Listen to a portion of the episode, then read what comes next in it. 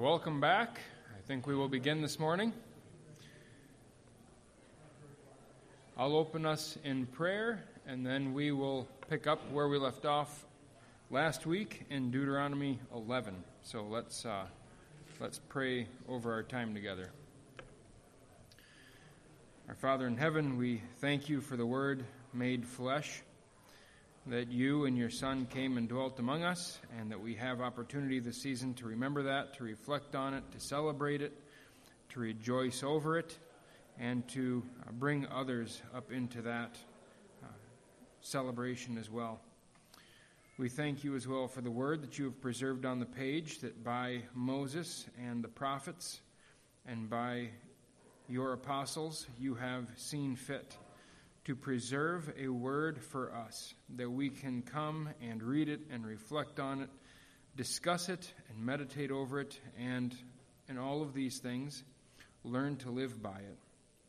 We thank you for the word that proceeds from your mouth that we live upon, and we pray this morning that you would help us feast on it, that we would uh, be filled with joy, seeing not only what you have done for your people, but the rewards that you offer and hold out for us. We thank you for these good words, and we pray that you would, by your Spirit, bless our study this morning, and we ask it in Jesus' name. Amen. Last week we were in Deuteronomy 11. We uh, noticed that in verse 2 and following, especially through verse 7, Moses has narrowed down his focus to this particular generation of Israelites and said, You saw something that no other generation after you has ever seen the mighty works of the Lord for you and among you and even to you. Based on that, Moses gives a concluding command, and that's where we'll pick up this morning, verse 8 of Deuteronomy 11. Because they've seen all of these things, their, great, their eyes have seen the great works that the Lord did. Verse 8 You shall therefore keep the whole commandment that I command you today. They have more reason than any other to respond rightly to God's acts of salvation and judgment. But the Lord doesn't only tell us to obey for the sake of obedience, He holds out reward as well. That reward comes in the last part of verse 8 through verse 9. You shall observe these commandments that I'm commanding you today, in order that you may be strong, go in, and take possession of the land that you are going over to possess, and that you may live long in the land that the Lord swore to your fathers to give to them and to their offspring, a land flowing with milk and honey. Moses is using every pastoral trick up his sleeve to motivate his people to obedience.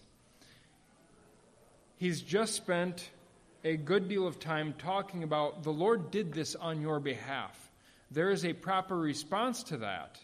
And that response is you obey what the Lord says and you love the Lord. Moses now switches gears and he says, Not only do you obey because it is the right thing to do, it's simply the proper response to the Lord's salvation for you, the Lord also holds out reward for you in obedience. Moses shifts his attention from works in the past to the reward of obedience in the future. The land now comes into main focus here. In fact, from chapter 11, verse 8 to verse 21, the word land occurs 10 times. Seven of those occurrences are from verse 8 to 12. So Moses is uh, narrowing down and focusing on the land that is supposed to be their intended possession it's also the object of their promise and the place of additional blessing. And that comes out of verse 8. That you may be strong and go in and take possession of the land. It's supposed to be their possession by divine grant uh, that you're going over to possess. Verse 9, and that you may live long in the land that the Lord swore to your fathers to give to them. So there it is as the object of promise a land flowing with milk and honey, which is the possibility of future blessing in the land. But that land is given on condition of obedience. Notice how that works in verses 8 to verse 9.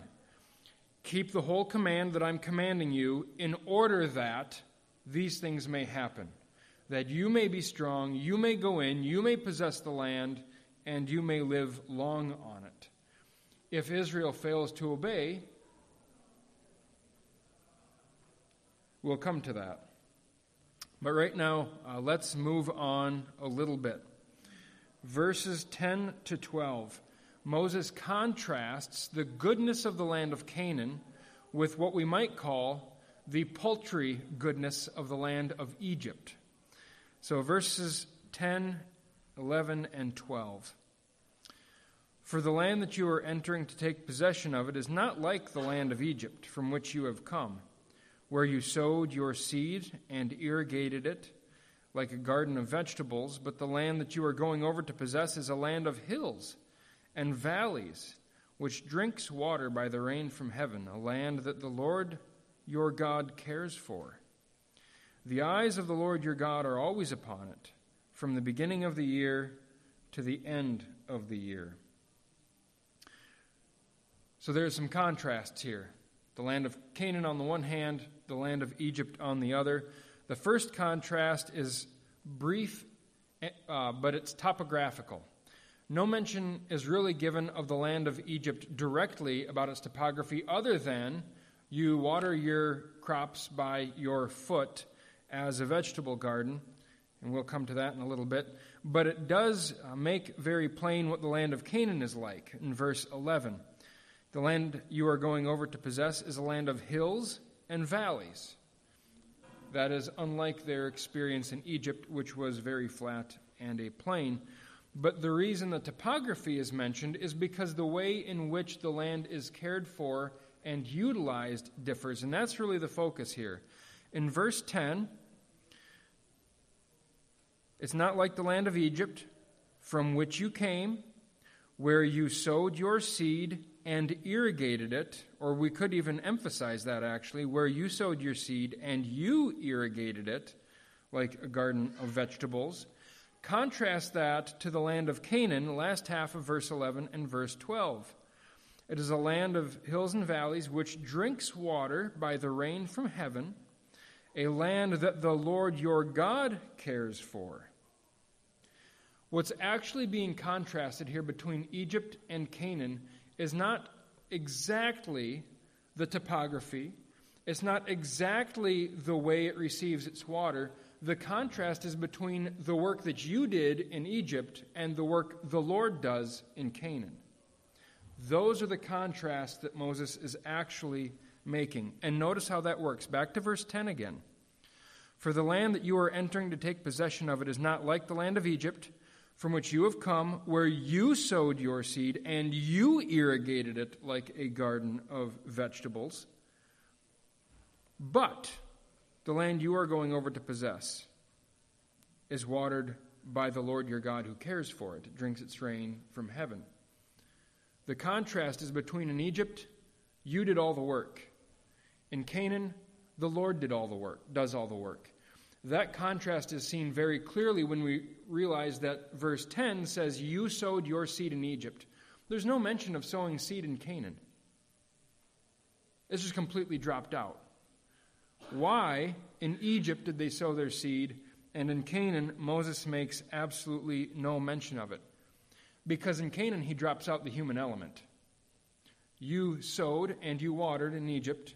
In Canaan, the Lord waters it, He cares for it. Moses doesn't deny human activity in Canaan. What he denies is human sufficiency in providing in the land of Canaan. And he's not denying that in Egypt, God brought the water either. He's merely contrasting in Egypt, you did your work. In Canaan, the Lord provides for you. He's the one who sees to what you have. And Moses is aiming for three pastoral effects here. The first is to provoke hope. Uh, the land is worth the effort of going in, taking possession of, and obeying the Lord while they're there. Um, the land is worth doing that because in Egypt they experienced a measure of success, which came about through repetitive cycle, but in Canaan, effortless bounty. It's effortless bounty. The Lord provides for it. What do you do? You gather it, which we'll come to in just a little bit. And so God cares for the land of Canaan in a way he doesn't care for the land of Egypt, which is both a tremendous advantage and, if we're considering material prosperity, a potential great disadvantage as well. We'll come to that in just a little bit. But that leads to the second thing. Not only does Moses aim to provoke hope in the potential of unlimited future effortless bounty, he's also trying to provoke faith. Farmers know they can do all of their work year round, and if it doesn't rain, there's nothing. They recognize a dependency on God that most other forms of business don't have as plainly. And that's what Moses is focusing on here. He's focusing on, focusing on the agricultural aspect of things. And not only that, the crop end. There will be herds and flocks there too, and in fact, in southern Canaan, uh, there is almost no agriculture. Bethlehem is almost the cutoff where you start shifting from pure pasture land to a little bit of farm ground, and the further north you go, the more farm ground there is. But what Moses is focusing on here is the abundant provision that will be there as a result of the Lord's work. He focuses on the farming aspect because that, more than any other way, illustrates their dependence on God. We have that in every single industry as well. Farming is probably the most pointed uh, modern example, but think of it this way spiritual growth, as we've been hearing the last several Sundays. Do you know people who have heard the Bible, heard the Bible a long time, and heard it taught well, and it just didn't soak? There was no fruit produced as a result of hearing those words. Both in the teaching and in the learning, complete dependence on God for any result. It's no difference in engineering and in medicine. In engineering, if God didn't continually uphold the atoms, nothing would work. Everything would fall apart. In medicine, whether it's natural pregnancy or in vitro fertilization, if the Lord doesn't cause the embryo to stick, nothing happens. It's all dependent on the Lord from beginning to end. Moses is trying to draw that reality in a pictorial way through the agriculture so that Israel would understand where we're going is dependent on the Lord, and we ought to recognize that in a very powerful way. Egypt is less obvious. In the same way, engineering and medicine seems less obviously dependent on the Lord. Egypt had this repetitive cycle the Nile would flood the Delta Plain, they'd water their crops by uh, irrigating it, by drawing trenches with their feet. And it was a matter of cycle almost every year you could anticipate the exact same thing happening over and over and over and over again. Well, here in South Dakota, we don't have that sort of thing, just like they don't in Canaan. We are entirely dependent on the rain that comes.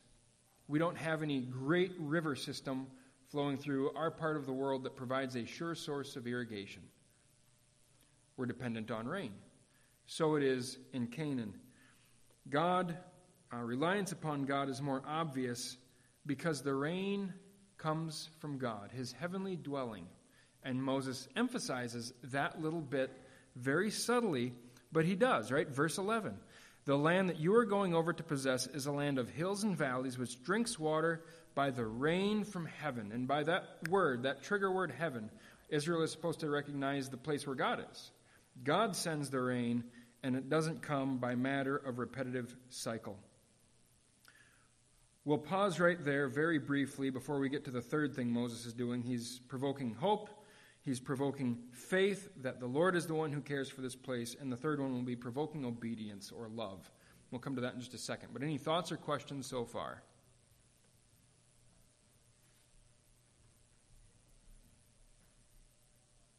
Okay. He's provoking obedience or love. We mentioned in verse 12, it's a land that the Lord cares for year round. And the Lord responds to the people on it. Verse 13.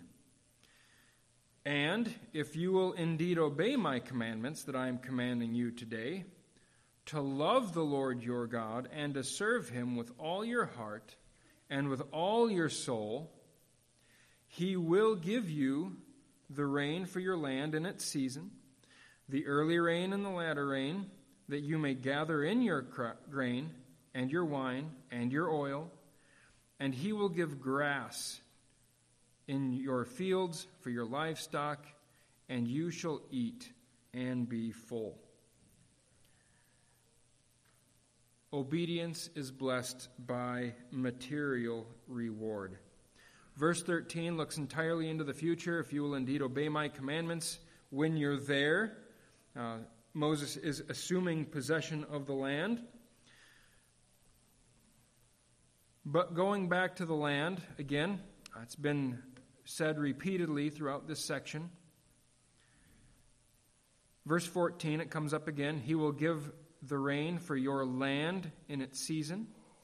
Up in verse 12, it is a land that the Lord your God cares for. The eyes of the Lord your God are always upon it, a reference to the land.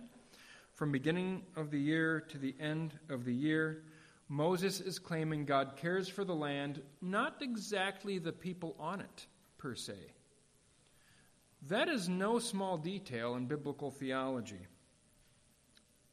But why does Moses say God cares for the land and doesn't say anything about the people who live on that land? When the people are exiled, the reason for it is that God is caring for his land over and against the rebellious people who do not deserve to be on it. Let's go back to Leviticus 18. Moses has been reflecting for a real long time at this point on the law that the Lord has given, and he has no doubt spent a good time meditating on Leviticus 18, verses 24 to 28. Do not make, do not make yourselves unclean by any of these things, which are all these abominable sexual practices for by all these things the nations I am driving out before you have become unclean, and the land became unclean, so that I punished its iniquity, and the land vomited out its inhabitants. That little phrase there is simply to give the picture that the land cannot tolerate the people on it, and it's going to vomit them out. It, the land cannot sustain the wickedness of the people on it. And this is not, um, they didn't go green. This is bad sexual practices, perverted sexuality that causes the land to vomit them out. But let's keep going. 26, uh, Leviticus 18:26, "But you shall keep my statutes and my rules and do none of these abominations, either the native or the sojourner who sojourns among you, for the people of the land who were before you did all these abominations, so that the land became unclean, lest the land vomit you out when you make it unclean, as it vomited out the nation that was before you. What's really fascinating is that this chapter begins don't do as they do in Egypt, and don't do as they, as they do in the land of Canaan. And then it lists all these bad sexual practices. Did the land of Egypt vomit out its inhabitants? Well, Egypt had dynasties long before this and long after it, and there was some pretty good continuity. They had invaders who would occasionally come and wreak havoc. But Egypt, the land, never really vomited out its inhabitants the way the Lord drove out the natives of Canaan. Why? The eyes of the Lord are upon the land, He cares for it. If we were to fast forward to Second Chronicles, we don't actually need to turn there. You may if you want to. I'll give you the reference. Second Chronicles 36, verses 20 and 21. Israel was driven off, uh, Jerusalem and Judea were exiled to Babylon so that the land could enjoy the Sabbaths that it never enjoyed when the people of Israel were on it. And as you go through the book of Leviticus, what you will find over and over again is the exact same thing we just saw in Leviticus 18. So, in reference to murder and bloodshed, in reference to bad sexual practices, in response to theft, all of those different things, the land becomes unclean. Verse 8, uh, sorry, Leviticus 18 is the most pointed in expressing the land will spew you out for all of these things. But the point is this the land of Canaan, because the Lord watches it and has a unique relationship with that little parcel that he promised to Abraham, Isaac, and Jacob, because of that promise, it has a unique relationship to him. That relationship is it vomits out its inhabitants who don't live by his commandments. The Canaanites got spewed out. Eventually, the Israelites got spewed out. Why? Well, Deuteronomy. The eyes of the Lord are upon it, from the first of the year to the end of the year. God does care for the people who are on it, but his offer of blessing is essentially the reversal of the curse that came in Genesis 3. And I would encourage you to turn to Genesis 3 because um, we are going to look at Genesis 3 and we'll even look at Genesis 2 in just a little bit. But notice what God does in response to Adam's rebellion. Genesis 3, starting in verse 17.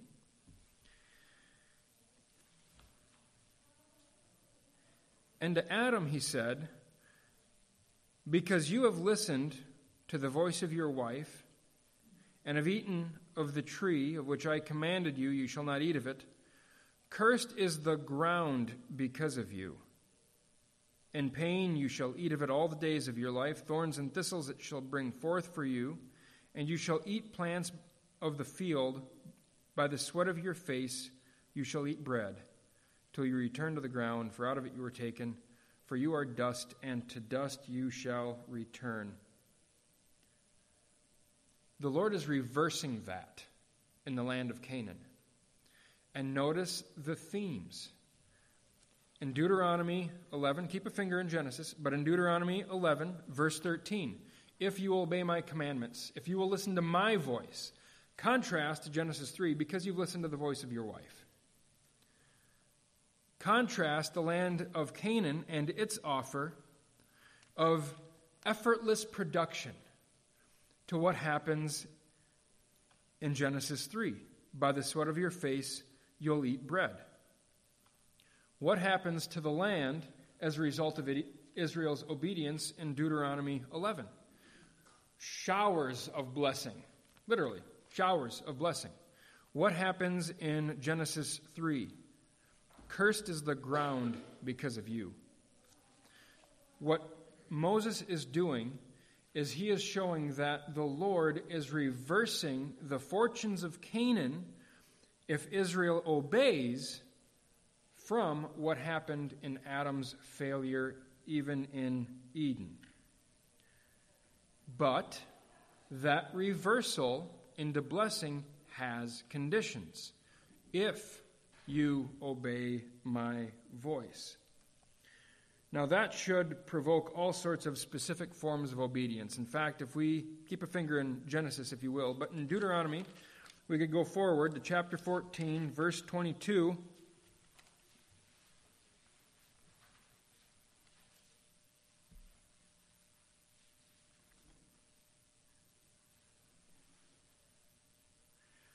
You shall tithe all the yield of your seed that comes from the field year by year. What would encourage Israel to tithe their seed? Effortless and abundant production. What happens when you do that? Tithing will be no problem whatsoever. There will be an abundance. We could look at as well at Deuteronomy 15, verses 1 to 6. We don't necessarily need to read the whole thing. But since I mentioned Second Chronicles, I can't uh, skip over Deuteronomy 15. At the end of every seven years, you shall grant a release, and this is the manner of the release. Every creditor shall release what he has lent to his neighbor. He shall not exact it of his neighbor, his brother, because the Lord's release has been proclaimed. Of a foreigner you may exact it, but whatever is your, of yours is with your brother, your hand shall release. But there will be no poor among you, for the Lord will bless you in the land that the Lord your God is giving you for an inheritance to possess. If only you will strictly obey the voice of the Lord your God, being careful to do all this commandment that I command you today. And once again, the author of Second Chronicles is on his game. He was reading Deuteronomy 15, verses 1 to 6. And we, what he saw was Israel didn't do this, never granted the release. So, what's going on in the exile? The Lord is exacting those Sabbaths back that they never gave the land. That is also tied into the sabbatical year here as well. So, it is given upon condition of obedience. So, what happens now is the land of Canaan becomes a barometer of Israel's spiritual health. Now, I've been uh, going with you through Deuteronomy for 27 weeks, and one thing I've not done up to this point is read you a paragraph out of one of the commentaries I use. Today I'm going to do that. Daniel Block, some of you may remember him from a few years ago when he was here, wrote a wonderful commentary over the book of Deuteronomy, and he summarizes it all this way. He says Moses' comments are utopian. Although Egypt receives virtually no rainfall because of the annual inundation of the Nile Delta with silt and the constant flow of the river, any farmer would have preferred the Garden of Egypt to the rocky and hilly terrain of Palestine. This is obviously not the objective report of the government surveyor, but the dream of a man who can only see the land from a distance but cannot enter it. With this speech, Moses tries to excite his people about the prospects awaiting them on the other side of the Jordan. Moses envisions the promised land through the eyes of faith. The land is good, not only because it represents the fulfillment of the promises to the ancestors, but also because it drives its inhabitants to depend on God. To the eyes of faith, this is paradise indeed. If you wanted to objectively compare Egypt and Palestine, you would have to accuse Moses of being tremendously biased and non objective. But he looks at it through faith, the same thing he's trying to provoke Israel to, and obedience. Because if they obey, the blessings come. If they don't, they will not. Thoughts or questions over the land uh, as it is?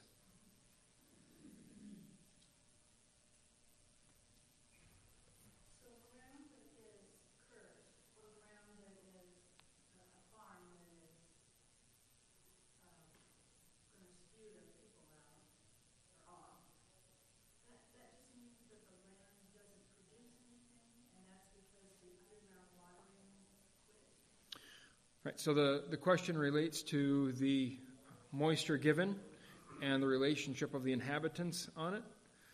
So, what Moses is doing here is he is saying that Canaan is not like Egypt. Egypt didn't spew out its inhabitants, even though they were tremendously wicked. But because the Lord promised this land to Abraham, and to Abraham if he obeyed, which has the condition on it back in Genesis 17, that's the condition that the Lord relates to this land with at this time. So the Canaanites, when their wickedness is complete, the Lord drives them off, ideally. And he gives it to Israel, not because of her righteousness, but because of a promise God had made earlier on. And what happens later on is it's not just drought. Drought does happen. So um, when we get to the end of Deuteronomy, there will be a long list of curses, right? Deuteronomy 28, a list of blessings, and a list of curses, right? Those curses go in a progression, progressive fashion. Drought is one of the earlier ones on the list. If Israel continues unrepentant in her sins, it will result in her expulsion through exile. Ultimately, the same thing that happened to the Canaanites that they're dispossessing. They're throwing them off the land. And so, really, the Canaanites had two options. They could either run or they could die. Either way, they no longer had the land. Israel, if she lives like a Canaanite, will experience the fate of a Canaanite. That's not necessarily the fate of an individual Israelite, that is the national fate. And so, Moses here, I didn't mention this, and maybe I should have. Last week, I made a big deal that Moses had narrowed down his focus to the people of Israel as a unit um, by switching his pronouns to the plural. He actually switches that back in verse 10. So in verse 10 now, for the land that you are entering, now he's talking to the people as a whole again, not just specifically this generation, he's speaking to all Israel now. So this generation had more reason than any other, past or, well, future anyway, uh, to pay attention to what the Lord says go in and take possession of the land. Verse 10, he switches to say, when you as a national group, you as one body are entering in to take possession of the land, this is what it's going to be like. And so it's a national policy, not primarily an individual Israelite policy. I hope that scratches where you itch a little bit. We'll, we'll see if we can fill it out here. was dependent upon the flooding of the Nile for their agricultural system. Yeah. So it would be somewhat predictable that they would worship a god of the Nile. In Israel, Canaan, now Israel, you've described it very clearly, but t- tell us again, you used the term Canaan as a barometer. So as we apply that to current events today, it's a barometer of what, and as Israel becomes more, modern Israel becomes more hedonistic and more sinful. Elaborate a little bit. The question relates to modern Israel. You know, I should have anticipated that question coming a little bit more than I did. Um, but my, my response to that would be this It is important to keep in mind that this is the Sinaitic covenant. The Sinaitic covenant had an expiration date on it, and that expiration was the crucifixion and the resurrection of Christ. The new covenant is what we pay attention to.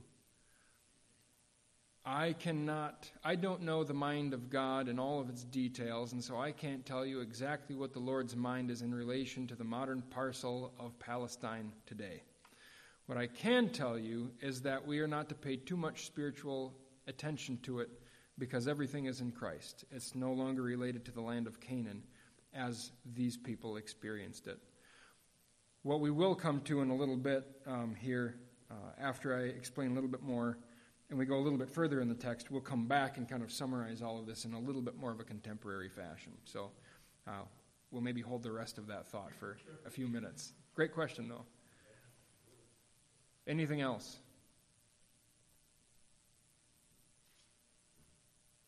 Okay. We'll uh, step forward here just a little bit. The condition, verse 13, we'll go back to that real quick. And if you will indeed obey my commandments that I command you today, and what does it look like to obey those commandments? To love the Lord your God and to serve him. And love and serve with all your heart and with all your soul. Here, the concepts of love and obedience are pretty much interchangeable, which makes sense. Uh, love is an act of obedience, and obedience is an expression of love. Those two things uh, pretty much interchangeable. Serve here is probably best understood in the context of a life of devoted worship, including all of our allegiance, actions, and affections. And so, really, I would say that there is minimal difference, really, between loving and serving the Lord. Those two things, uh, both springing from the deepest essence of our being, our heart and soul, uh, no doubt are meant not to give different perspectives, but to give a fuller perspective on what is going on here. So I would not make too big of a difference between those. Paul's summary of the Christian life is almost exactly the same. So whether you eat or drink or whatever you do, do all to the glory of God. We do that because we love the Lord more than we love anything else, and whose glory would we rather see uh, come about? And not only that, in everything we do, uh, heart and soul, do it with gusto. So that is the condition. If you love and serve the Lord, if you are obedient to the Lord that way, is maybe a way to say it, through love and service, then He will give you all of these blessings the rain of your land in its season, the early and the later rain, and you may gather in your grain and your wine and oil. So, once again, Israel is seen to work, but here again is the third contrast.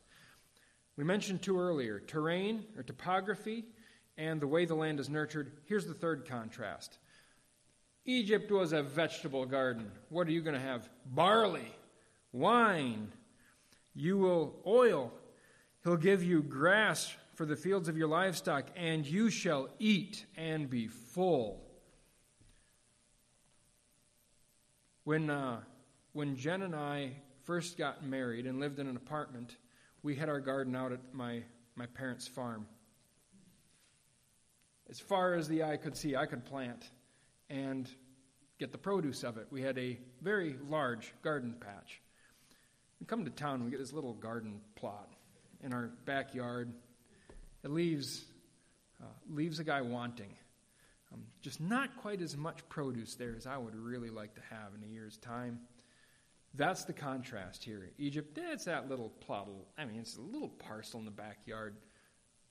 Canaan, oil and wine and barley, and you'll eat and be full, fully satisfied. There will be nothing left that you could possibly want. But now we're going to try and summarize this a little bit, and we'll go back here to the beginning real quick.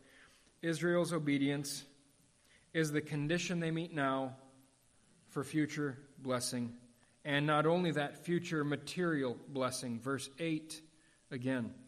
You shall therefore keep the whole commandment that I command you today. Why?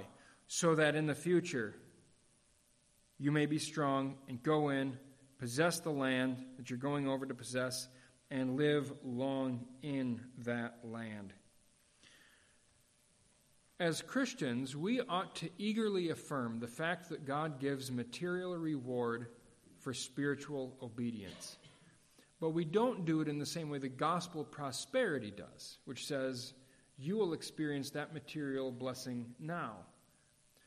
Christians say, no, that temporal blessing was part of the Sinaitic covenant, where the land functions as a barometer of Israel's spiritual health, which means as she obeys, there is blessing. As she disobeys, there is cursing. As she obeys, there is blessing. As she disobeys, there is cursing. And the problem is there's always a lag, a lag, right? So Solomon, outrageous prosperity under Solomon. Less prosperity, but still some prosperity under Rehoboam. And as you know, from half of Solomon's reign through Rehoboam's reign, it was kind of a tragedy. But they still had prosperity, and that's the way it would often go, right? There was a lag. So when there was a good king and things went a little bit better, uh, it didn't really show immediately in the economy, but it, it did show up a little bit later. That's the Sinaitic covenant. For us, does obedience result in prosperity? It's a little bit more complicated. The reason for that is this the Proverbs stand true. Honesty will typically allow someone to fare better in the long run than deception in business. Right? And we see that played out as we watch headline news. People who dabble in shady business often end up getting caught, and it doesn't go well for them, though in the short run it perhaps did. But honesty will generally allow someone to fare a little bit better long term. On the other hand, what happens if you are honest to your Christian convictions in the business place today? Well, you might have some trials and some tribulations. Your job might not be as secure as you would like it to be prosperity just might not be in the cards if you will indeed obey my commandments and all that I command you today, such as being my witnesses. The culture doesn't really like that, and it can put prosperity in a great deal of jeopardy, especially as we expose sin in the culture and in individual lives. That doesn't go well. But remember, in the Sinaitic covenant, which is what we're dealing with here, material realities were meant to reflect what were supposed to be spiritual realities. But since those spiritual, spiritual realities were rarely attained, the material prosperity really material, very rarely materialized. In our day, we have the spiritual realities. We are the spiritual realities in the new covenant. What then of the material reward? That's resurrection. That's what we wait for. We wait to have the new heavens and the new earth as a possession all our own, where there is no sin, where honesty does reign supreme, and righteousness and all, all the other divine attributes.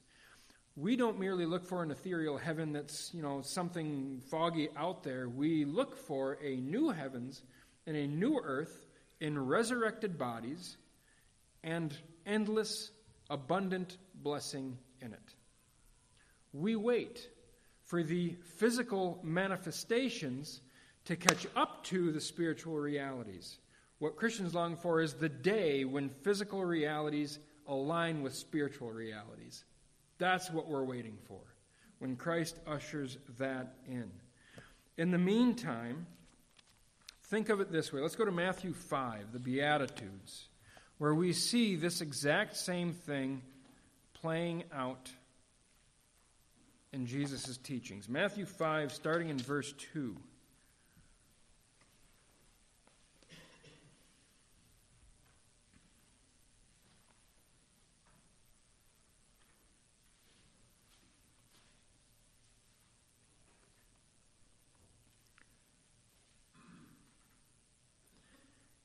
Opened his mouth, Jesus, and taught them, saying, Matthew 5 3, Blessed are the poor in spirit for theirs is the kingdom of heaven, which I think includes now. Verse 4 Blessed are those who mourn, for they shall be comforted. Blessed are the meek, for they shall inherit the earth. Blessed are those who hunger and thirst for righteousness, for they shall be satisfied. Blessed are the merciful, for they shall receive mercy. Blessed are the pure in heart, for they shall see God. Blessed are the peacemakers, for they shall be called sons of God. And notice, obedience now yields blessing later. Blessed are those who are persecuted for righteousness' sake, for theirs is the kingdom of heaven. Blessed are you when others revile you and persecute you and utter all kinds of evil against you falsely on my account. Rejoice and be glad, for your reward is great in heaven, for so they persecuted the prophets who were before you. That little line there about heaven, rejoice and be glad, for your reward is great in heaven, that is no contradiction to what I'm saying, because if we go back to Revelation 21, where we see all of this played out, Revelation 21, verses 2 and 4.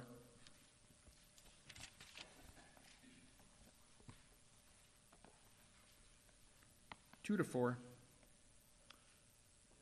So, Revelation 21, verse 2 And I saw the holy city, New Jerusalem, coming down out of heaven from God.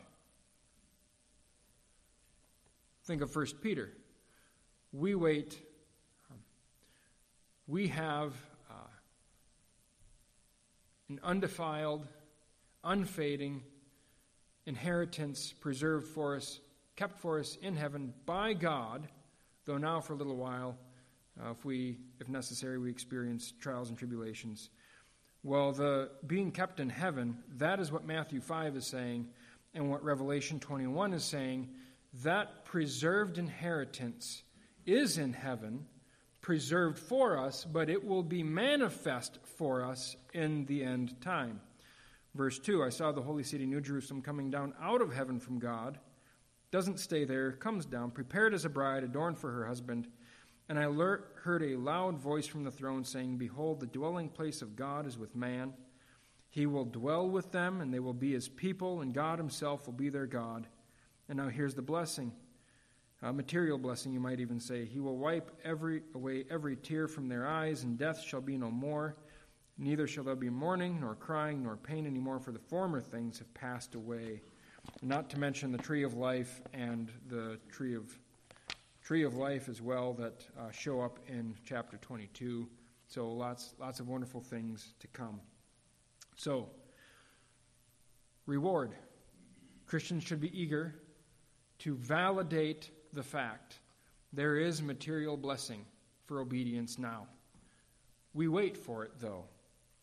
And that also means that we do not obey merely for the sake of obedience. And what kind of surprises me sometimes is God is not overly pious, is to say we, we obey just for the sake of obeying. Well, He rewards, He rewards, and He lures us into obedience with a very impressive carrot. Uh, and like Israel, uh, the reward we receive is not payment for our efforts. The last thing I'll say about this. Part of the reason, again, sowing is removed from the text of Deuteronomy. You don't sow in Canaan in this text.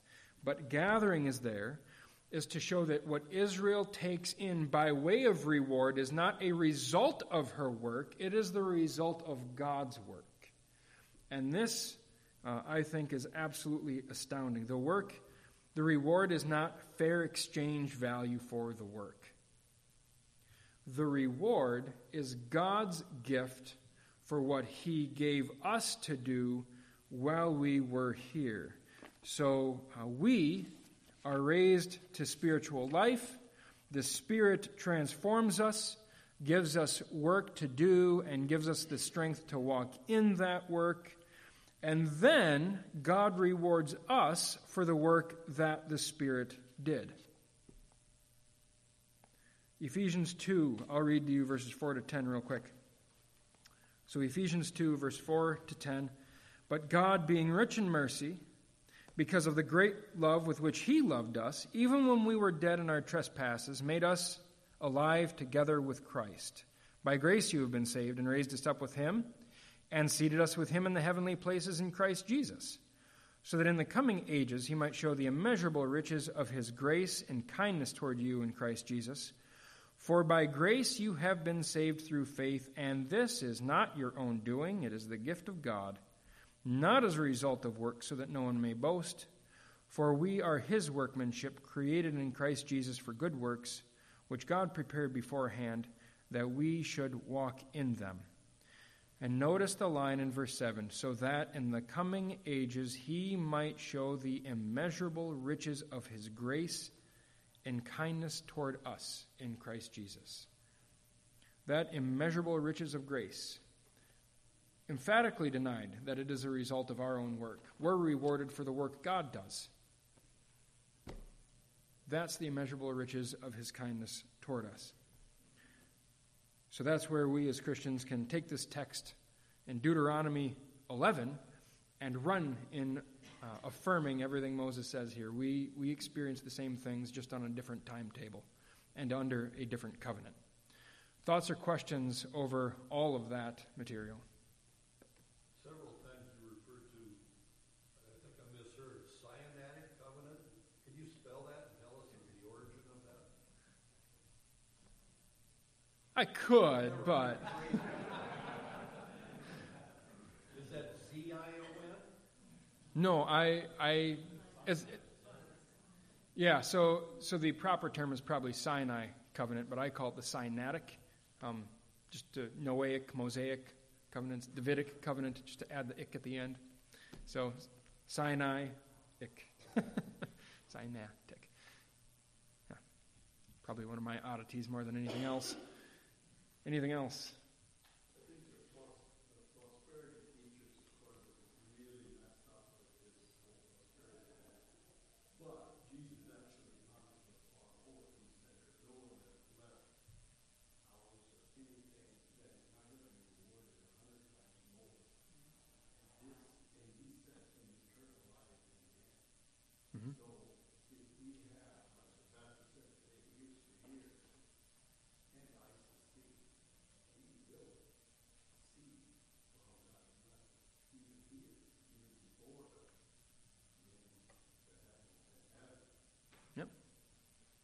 Thanks, Josh.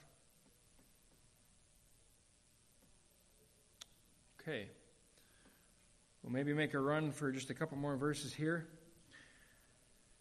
Canaan is a place of abundant blessing, but that does not come without threat.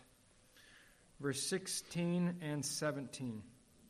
Moses gives a warning take care, lest your heart be deceived and you turn aside and serve other gods and worship them. Then the anger of the Lord will be kindled against you, and he will shut up the heavens, so that there will be no rain, and the land will yield no fruit, and you will perish quickly off the good land that the Lord is giving you. Does anyone have a different translation than take care lest your heart be deceived? Heed? Okay, heed. Careful. Okay. Um, all of those are good, fair translations. The ESV translates uh, the result of not paying attention to Moses as being deceived. Um, some might say something like gullible. Uh, at any rate, here, here's the trick. When Israel enters Canaan, the inhabitants of Canaan will have been in the habit of attributing their material prosperity to any number of gods, none of them Yahweh, your God. Israel has to trust that Yahweh, her God, has been taking care of the land of Canaan in spite of the Canaanites in a special way all the way up to this point. And here again it becomes important. The attention of the Lord is on the land, not exactly the inhabitants per se. Again, I said we'd be going back to Genesis 2, and here we are. The time has arrived. What the Lord does in Canaan is parallel to what he did in Genesis 2 in regard to Eden. Genesis 2, verses 8 and 9.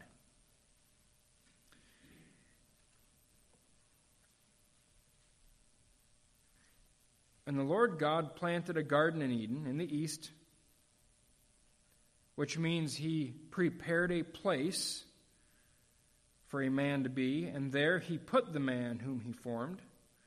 And out of the ground the Lord God made to spring up every tree that is pleasant to the sight and good for food. The tree of life was in the midst of the garden, and the tree of the knowledge of good and evil. It is a place already set with abundant provision, ready for God's people to enter. Jump down to Genesis 2, verse 15. The Lord God took the man and put him in the Garden of Eden to work it and to keep it. And the Lord God commanded the man, saying, You may surely eat of the tree of the garden, every tree of the garden, but of the tree of the knowledge of good and evil you shall not eat, for in the day you eat of it, you shall surely die. Continued blessing for obedience, curse for disobedience. Israel has to trust in spite of what everyone around them is saying, that Yahweh is the one who cared for the land of Canaan, preparing it for them in the same way he had prepared the land for Adam. Now, we are usually told to have an open mind, right? And I, I know that this argument goes back and was very prominent probably, what, two decades ago? Have an open mind to things, right? Well, the verbiage behind being deceived in Hebrew could actually be read uh, Take care lest your mind be open, which leads to being deceived, but take care lest your mind be open and you turn aside and serve other gods and worship them. The heart of faith actually is a pretty closed heart. It's not open to the possibility that there might be other gods there or that someone else might be taking care of them. It's, it's closed off to all other options. There is one, and that's it. The heart of faith is not an open heart. Because if, the, if Israel has an open mind, they will listen to the Canaanites, they will be enticed and deceived, and that will lead them down the path of destruction.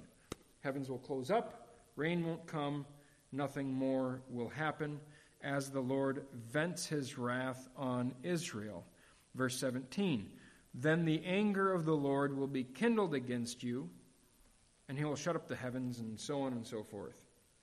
So one can see how it works. Israel marches into the land of Canaan. They start slaughtering some Canaanites, but they also hear in the course of it, wow, this is a pretty pretty well supplied place, right? In fact, Deuteronomy 6, let's just go back there because we're not making it any further than Deuteronomy 11 this morning. Deuteronomy 6, verse 10.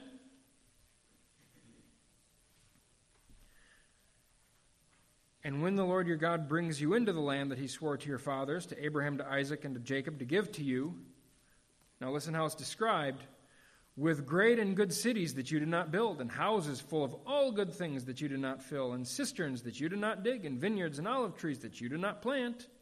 And when you eat and are full, take care lest you forget the Lord. So in Deuteronomy 6, all of this is already there. It's set, ready for you. Come in, take it. The warning there is be careful against forgetting God. Here, it's be careful, don't be enticed by the Canaanites because they're going to tell you how they got all this good stuff, and they're not going to attribute it to the Lord. You close your mind off to that. Don't listen to it. Shut up your ears. Pay attention to what Moses has commanded and to what he has said. And now, this here leads to a subtle danger. Canaan is a fruitful place.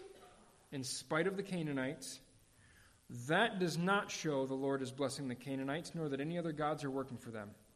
That shows the perfection of God's character, who makes his rain to fall on the just and the unjust, and to make his sun shine on the righteous and the wicked. It shows the perfection of God's character. So when Israel goes in, they shouldn't be foolish enough as to think God has been blessing them. They're to have a closed heart and says, No, the Lord was blessing them for our sake before we even got here. And that shows the greatness of God's character. And they benefit from it. We are at time here, so I will pause. If you have any thoughts or questions about that, feel free to come up and see me. Otherwise, we will meet next week, which will be our last week before the Christmas break.